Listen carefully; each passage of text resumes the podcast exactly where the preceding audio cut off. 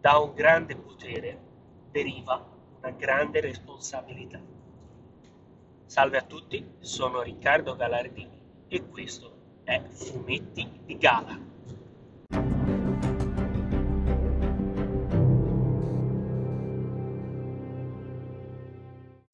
Ciao a tutti, come detto sono Riccardo Galardini e questa è la prima vera puntata di Fumetti di Gala. Dopo la puntata zero in cui introducevo i temi di questo podcast, è il momento di iniziare a fare sul serio.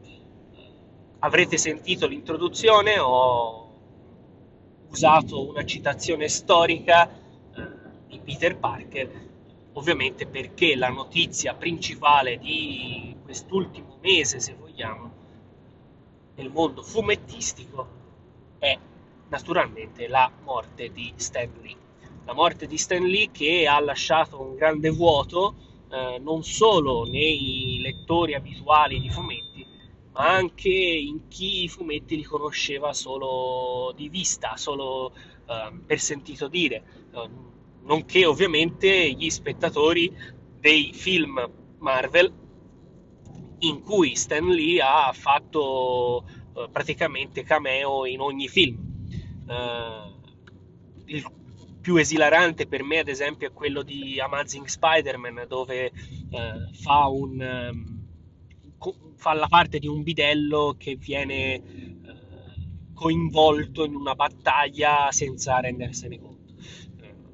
La sua vitalità, la sua gioia di vivere, il suo personaggio che si era costruito negli anni rappresenta un, una delle vere innovazioni eh, del mondo fumettistico, l'intuizione di rendere il lettore prima il, e poi tutti diciamo, i fruitori del mondo fumettistico in maniera diretta o indiretta come facente parte di un club esclusivo, eh, gioioso, eh, è stata forse l'invenzione migliore di Stan Lee la sua capacità di coinvolgere emotivamente eh, i lettori. Questo cioè, non deve stupire, quindi, eh, se a Stan Lee si danno enormi meriti. Sappiamo tutti della diatriba che c'è sempre stata eh, tra eh, chi sostiene che Stan Lee abbia eh, sfruttato eh, la popolarità e il, la qualità e soprattutto diciamo, le innovazioni eh, dei suoi disegnatori, cui dava praticamente carta bianca, eh, però va detto che non può ovviamente essere un caso se tutti i personaggi creati eh, da Stan Lee hanno avuto un così grande successo. Um, ovviamente merito anche della sua intuizione di lasciare campo libero a Steve Ditko e a Jack Kirby, ovviamente, due colonne portanti della fondazione dell'universo Marvel. Eh, ma va detto che appunto alcune idee non possono che essere sue, eh, tra cui appunto quella la stessa idea di dare carta bianca alla fine si tratta di, un, di un'idea eh, geniale, innovativa, che ha plasmato generazioni future, eh, nonché appunto quella di creare la Merry Marvelous Society o come diavolo si chiamava, eh, il Marvel Bullpen se vogliamo, eh, perché ha dato un senso di appartenenza ai lettori creando, eh, se vogliamo, pri- una delle prime operazioni di marketing più popolari e più riuscite eh, dei suoi tempi, stiamo parlando degli anni 60, quindi quando il marketing non era esattamente innovativo. Ecco. Eh, l'intuizione di Stan Lee eh, mancherà molto eh, a, questo, a questo povero mondo che sta diventando sempre più povero di immaginazione. Va detto che le sue opere, per quanto abbiano ovviamente risentito de, del passare del tempo e siano onestamente molto, molto, molto verbose e didascaliche se vogliamo, eh, rimangono comunque capisaldi eh, di un gigantesco impero alla fine, adesso possiamo dire, perché eh, l'universo cinematografico della Marvel si sta espandendo sempre di più, eh, generando incassi miliardari eh, e quindi possiamo dire che il suo lascito sarà diciamo ricordato ancora molto molto molto a lungo. Abbiamo parlato di Stan Lee, ma adesso è il momento di parlare di un altro suo collaboratore, eh, vale a dire il re Jack Kirby.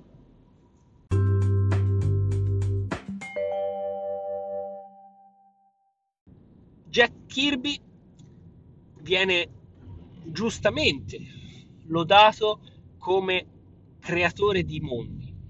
Eh, molti gli danno la paternità vera di gran parte dei personaggi dell'universo Marvel ed è un po' difficile dar, dargli torto eh, agli estimatori di Jack Kirby che sono integralisti, che sostengono che Stan Lee diciamo, abbia contribuito in, in, minima parte. Ovviamente non è vero, però è difficile comunque dargli torto, perché la, il vulcano di idee che era Jack Kirby è sotto gli occhi di tutti, basti pensare a eh, ciò che è riuscito a ottenere nelle sue opere eh, diciamo, a solo, per così dire, in cui scriveva e eh, disegnava, nonché si editava da solo.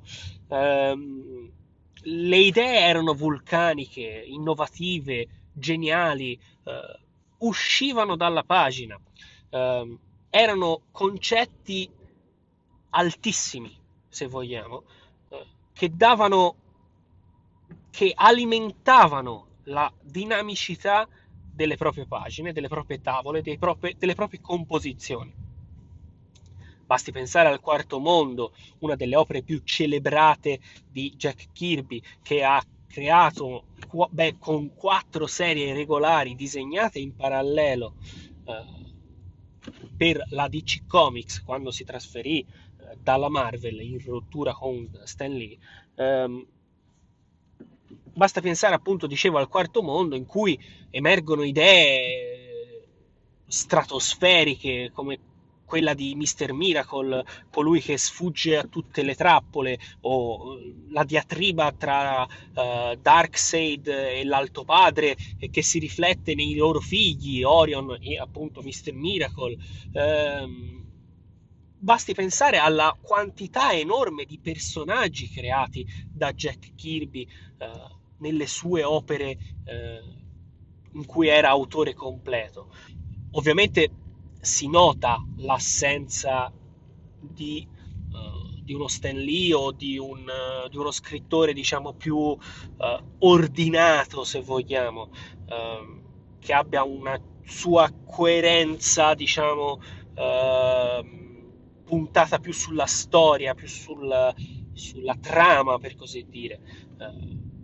Jack Kirby viveva per illustrare e le sue storie risentono forse di questo, eh, di questo scopo ultimo, che è quello di illustrare eh, concetti eh, tecnologici o mitici o mitologici o eh, mostruosi o dinamici o aggressivi. Eh, tutto questo è ampiamente riscontrabile in una mostra che potete ancora trovare a Bologna, eh, intitolata Jack Kirby eroi o mostri, se non ricordo male. Uh, questa mostra a Bologna, inaugurata in occasione del Billboard Blue, uh, è una mostra semplicemente straordinaria. Uh, ho avuto occasione di recarmici il giorno dell'inaugurazione e ci sono tavole pazzesche, un, numero quasi completo di Fantastic Four eh, in cui i Fantastici 4 si recano a Wakanda, quindi tutta eh, diciamo la particolare eh, diciamo struttura wakandiana eh, resa magnificamente nell'ultimo film eh, di Black Panther nasce proprio su quel numero ed è un e lì è tutto Jack Kirby, eh, la sua eh, illustrazione, la sua eh, il suo illustrare appunto questo, questo nuovo, questa nuova nazione, eh, fittizia ovviamente, eh,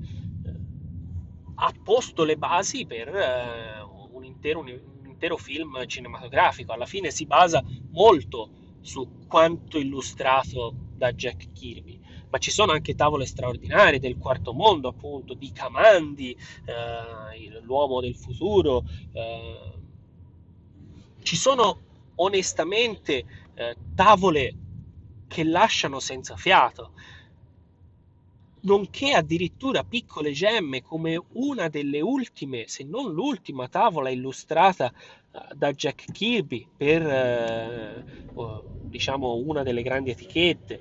Eh, ci sono eh, tavole a matita, una delle pochissime, rarissime tavole a matita di Jack Kirby, che pur appartenendo a un periodo tardo e che quindi risentono un po' dell'età di Jack Kirby, eh, so, rimangono dei, delle opere straordinarie che nessun eh, amante del fumetto americano può permettersi di perdere. Vi consiglio quindi di eh, informarvi sulla, sugli orari e i giorni di apertura di questa mostra perché onestamente lascia senza fiato e, ed è imperdibile. Onestamente è imperdibile.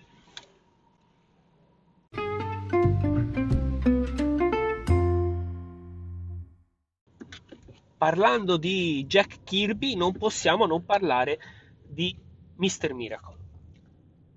Mr. Miracle è una serie a fumetti pubblicata attualmente dalla casa editrice Rue Lion, per la quale ricordo collaboro eh, e quindi spero che questo non venga visto come una pubblicità interna, si tratta semplicemente di un filologico eh, che non potevo esimermi dal fare. Mr. Miracle, dicevo, è una miniserie di 12 numeri americana ovviamente, ehm, che viene pubblicata in due volumi brossurati dalla uh, Lion e eh, scritta da Tom King e illustrata, illustrata da Mitch Gerard, Gerard. Questa coppia è, è, è salta, risaltata, uh, diciamo, è diventata diciamo, noto, notoria come coppia artistica, intendo, con lo strepitoso Sheriff of Babylon, eh, un'opera vertigo ambientata in Iraq, basata sull'esperienza personale vissuta da Tom King, che appunto col, ha collaborato con la CIA americana, eh, l'agenzia spionistica americana, proprio in zone di guerra Adesso la coppia si è messa all'opera con uh, un personaggio sicuramente lontano, almeno da un punto di vista concettuale, dalla realtà uh, del mondo odierno, uh, quale Mr. Miracle, che ricordiamo essere il figlio dell'Alto Padre, eh, signore del quarto mondo, eh, che era stato dato a, al perfido Darkseid come pegno eh, per evitare una guerra tra appunto il quarto mondo, tra Nuova Genesi, chiedo scusa, e Apocalypse, che è il pianeta di Darkseid. Um, Mr. Miracle che impara da questo, in questo mondo così eh, diciamo infernale eh, a sfuggire a qualsiasi trappola. Eh, Scott Free, denominato da nonnina cara che lo tortura selvaggiamente, eh, Scott Free impara così a sfuggire a qualsiasi trappola che gli venga eh, diciamo fornita e diventa uno, diciamo, un uomo di spettacolo in cui riesce, una volta arrivato sulla Terra, naturalmente riesce a fuggire a qualsiasi trappola, un novello Udini, se vogliamo. Uh, Tom King, che ricordiamo è l'attuale scrittore di Batman e che sta vivendo un momento straordinario uh, in cui viene onestamente osannato e giustamente da critica e pubblico, anche se va detto, ultimamente in America qualche fan di qualche personaggio secondario ce l'ha con lui per una cosa che scoprirete fra qualche mese eh, in Italia. Uh, dicevo, Tom King ha scelto di rendere omaggio per i cento anni dalla nascita di Jack Kirby, ha scelto di rendere omaggio a Jack Kirby celebrando Mr. Miracle, che era una delle quattro serie che aveva scritto eh, e disegnato Jack Kirby per quello che viene definito come il quarto mondo. Lo celebra eh, riprendendo passaggi eh, interi che aprono e chiudono ogni, ognuno dei 12 albi di questa maxi serie, eh, rendendoli parte integrante eh, de, della propria storia, incredibilmente, una storia che parla di una fuga, una fuga dalla realtà. Riuscirà Mr. Miracle a fuggire dalla realtà mentre infuria una incredibile e impossibile guerra tra Nuova Genesi e Apocalypse? Riuscirà Mr. Miracle a vivere una vita normale, una vita in cui eh, organizzare una famiglia con la, l'amata Big Barda? Queste domande, che possono sembrare banali, sono affrontate sia da Tom King come scrittore, ma anche da Mitch Gerards come artista in maniera del tutto innovativa. Uh, la struttura ha nove vignette per, per, tavola che ricorda un po' il Watchmen eh, di Dave Gibson. È una gabbia per Mr. Miracle. È parte integrante della storia e del tema che viene imbastito dai due, eh, dai due artisti. È la trappola definitiva. Un'opera che ha intuizioni altissime, geniali, che riesce a essere delicata e epica allo stesso tempo, che alterna momenti di sanguinari, se vogliamo, a momenti intimi, in cui il momento peggiore non è la morte di un personaggio, ma la minaccia all'unità familiare. Un volume, anzi due volumi imperdibili per chi volesse riscoprire le atmosfere eh, create da Jack Kirby, ambientate, eh, no ambientate, u- utilizzando un linguaggio più moderno necessariamente, e anche per chi, non conoscendo il quarto mondo di Jack Kirby, volesse eh, scoprire eh, un fumetto che rompe gli schemi, che rompe, eh, diciamo, la classicità dello, dello stile fumettistico oppure semplicemente per chi vuole farsi una, una lettura d'evasione. Scusate il gioco di parole.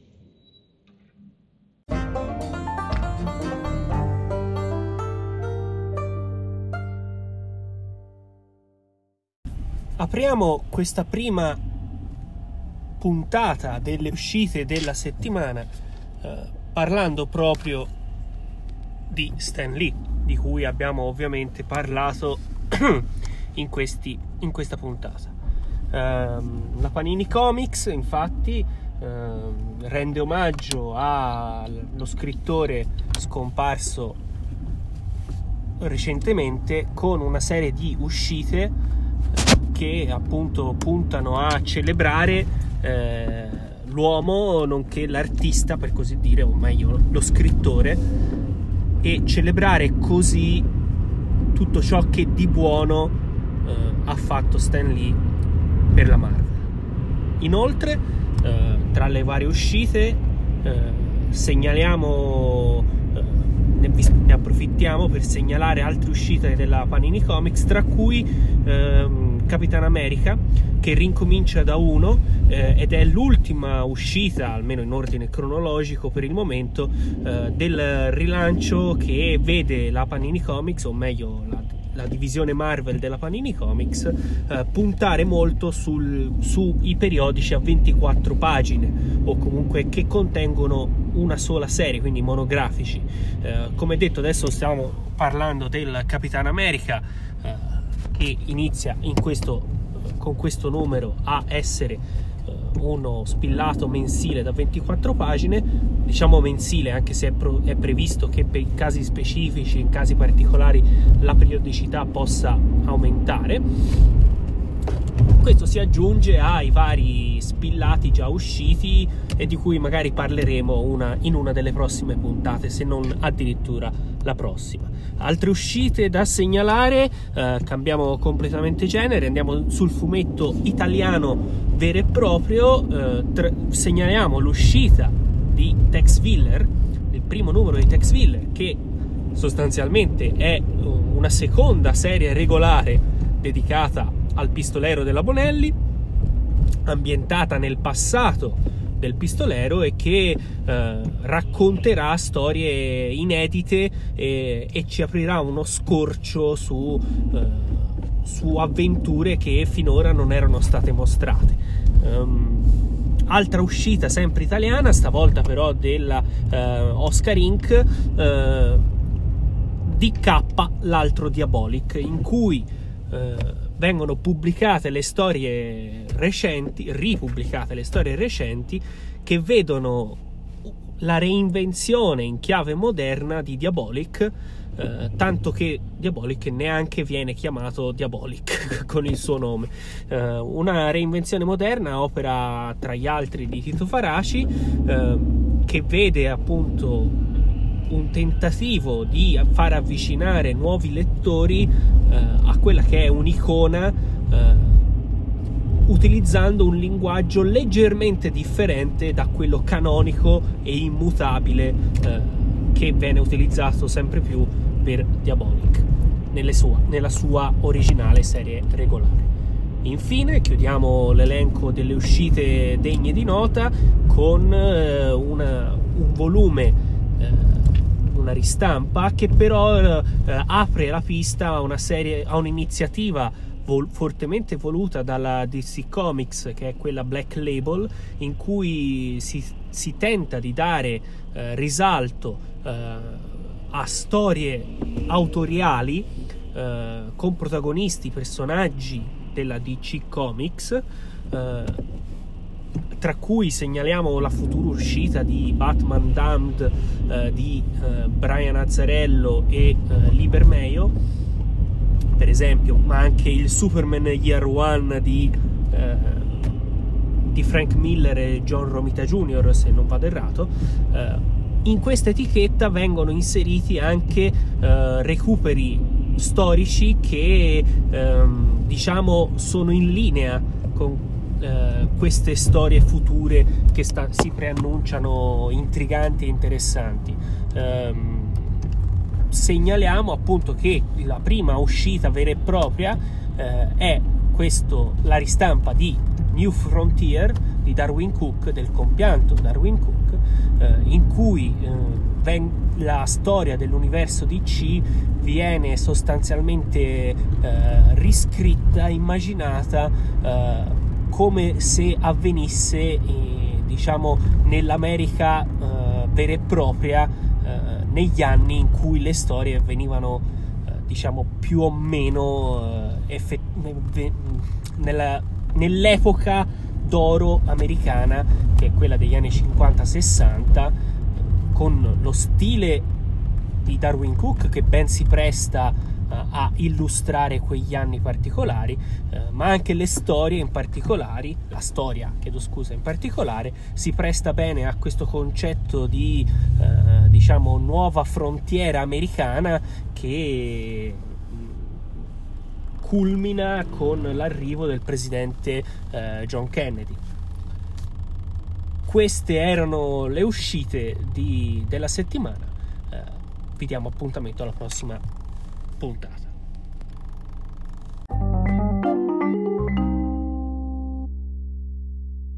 Con questo è tutto. Vi do appuntamento alla prossima puntata del nostro podcast. Questo era Fumetti di Gala e io sono Riccardo Galardini. A presto.